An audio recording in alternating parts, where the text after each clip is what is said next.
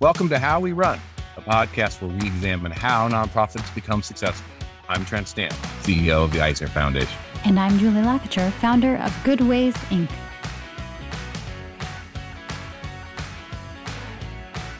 Are we gonna like just start? What's that? What's happening here? I forgot. We're how to start. recording. We're start. We're starting. You're on, buddy. You're on. We've already starting. Yeah, and boy, for sure, I'm using this part. Jeez. Okay. You, you have to say something to start or something. I don't know how to start. So we're in season four. We're looking forward to it. I am looking forward to it. What are you looking forward to learning or talking about in season four? I'm really looking forward to season four because I do feel that the the world changed since season three. And I'm curious to hear from great nonprofit executive directors and CEOs how they've changed their operations, what their new perspective is, what they're looking at, how they've changed their management style, how they were able to adapt to COVID, and what it means for them moving forward. And I'm curious to hear from great executive directors how they've adapted and what they're going to be doing differently in the years to come, as well as what they did to get through what must have been the most trying time in the history of their organizations and their leadership. Yeah, you must have seen some stuff with your grantees too. Can you think of anything that you've seen that has impressed you? The biggest thing that we saw was that so many of the organizations that we served were forced to pivot their operations to virtual.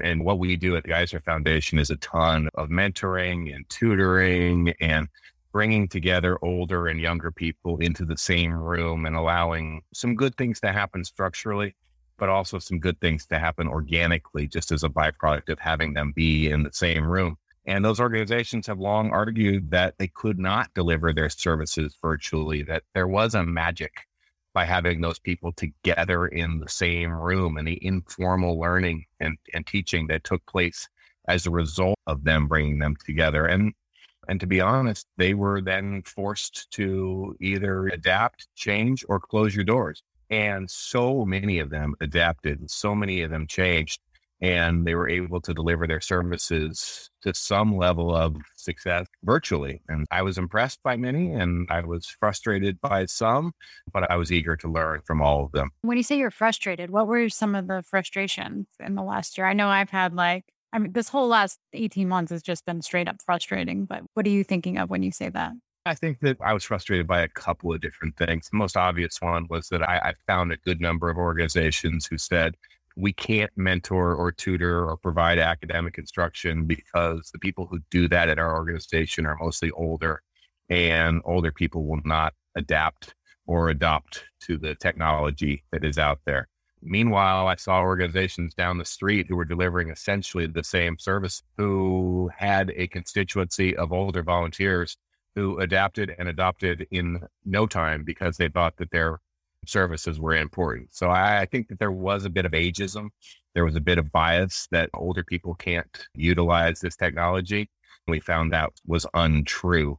The other frustration that I had was just was the sheer number of virtual galas that people put on and thought would be just as good as their in-person galas even if they didn't spend the time to change their platform and change their programming and change the way they delivered and insisted that the gala still had to be two hours long and still had to rely on a bunch of speeches and some music and the format that that they had long used of we'll just pivot and do our in-person gala virtually without doing the contemplation and the thoughtful thinking that needs to take place to recognize that no one wants to sit through a two hour virtual gala and no one really wants to stare at their screen for a long time after a busy day of doing work. I'll push back because I think what I saw was organizations that were doing the best they could with what they thought they should do. So it's we can't do the in person gala. So let's do the same thing we do and put it online. And I think it was a misjudgment about our audience expects this of us. So we have to give them what they expect when in fact, what we saw from very successful organizations was when you did something unexpected, that's where the success came from. You're absolutely right. As I saw so many good organizations, and some of them were our grantees, say, we still have to deliver the services and we still have to raise the money and we still have to do the things that we did. Now let's figure out how to do them given that the circumstances have changed. It's just a mindset shift as opposed to this is how we do things and hopefully the world will adjust to us as opposed to we have to continue to deliver high quality programming and pay for it. And so we're going to have to adjust to figure out how best to do that. But I, I saw unbelievable ingenuity and imagination and creativity and just I'll get that done and we'll talk about whether it's replicable in the long run take place among many of our grantees and many others in the sector who we don't fund but but I admire from afar. So in season 4 are there we're in the middle of producing it we're in the middle of interviewing folks are there conversations you'd like to have? I mean there are a ton of conversations I'd like to have but I just I the overarching theme that I want to get from the executive directors and the CEOs that we're going to talk to is how did you adapt? How did you pivot? And what's your organization going to look like moving forward?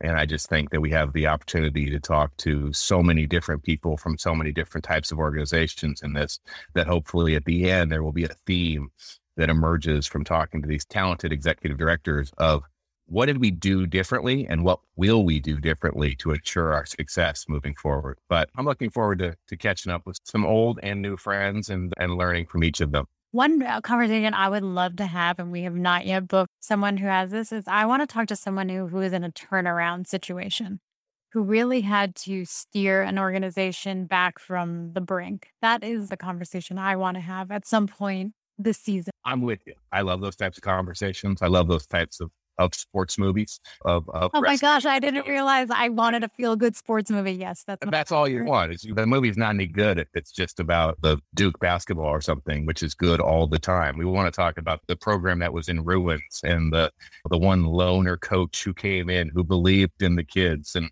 against all horrible circumstances and the evil administration and the bad boosters and whatever was able to will his or her team to greatness through through all the adversity. I of course want to have that conversation. I unfortunately don't have it very often because I think most of the organizations that we invest in are pretty solid and they've been pretty solid because they have good managers, good management teams, and they have systems in place that haven't caused them to have to turn around. And like all other foundations, we're relatively risk averse. And so we're not oftentimes the funder who is involved with a turnaround situation.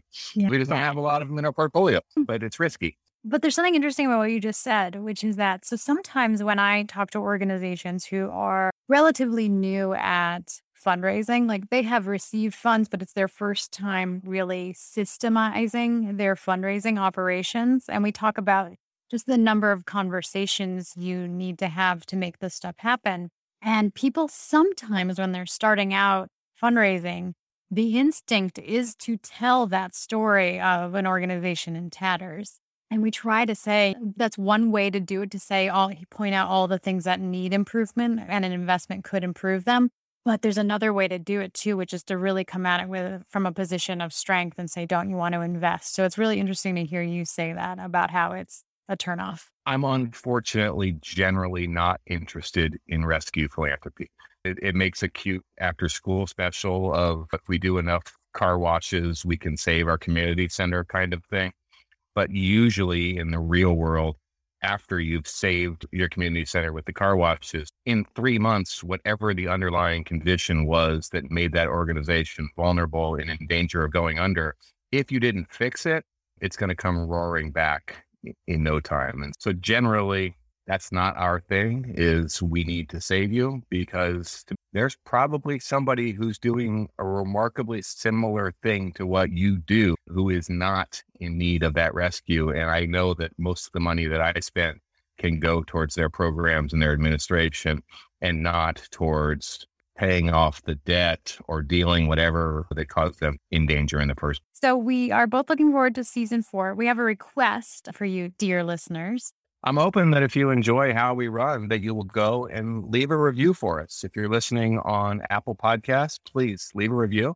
Hopefully, you leave a favorable review, but even if you don't want to leave a favorable review, we'll take your honest criticism and critique and try to learn from it. But but your review allows others to find us, and that's a good thing because the more people that listen, the more impact we can have on the sector, and then we can bring about positive change for for other nonprofits that are out there. So if you like what you're listening to, please leave us a review. And we would love to hear from you too. So if you want to be a guest on the show, you think you have a good story and you want to share, or if you have a question we want to ask, or if you want to recommend somebody else to be a guest, uh, you can email us at info at goodwaysinc.com. And so we will see you in a week for the first episode of season four. Can't wait.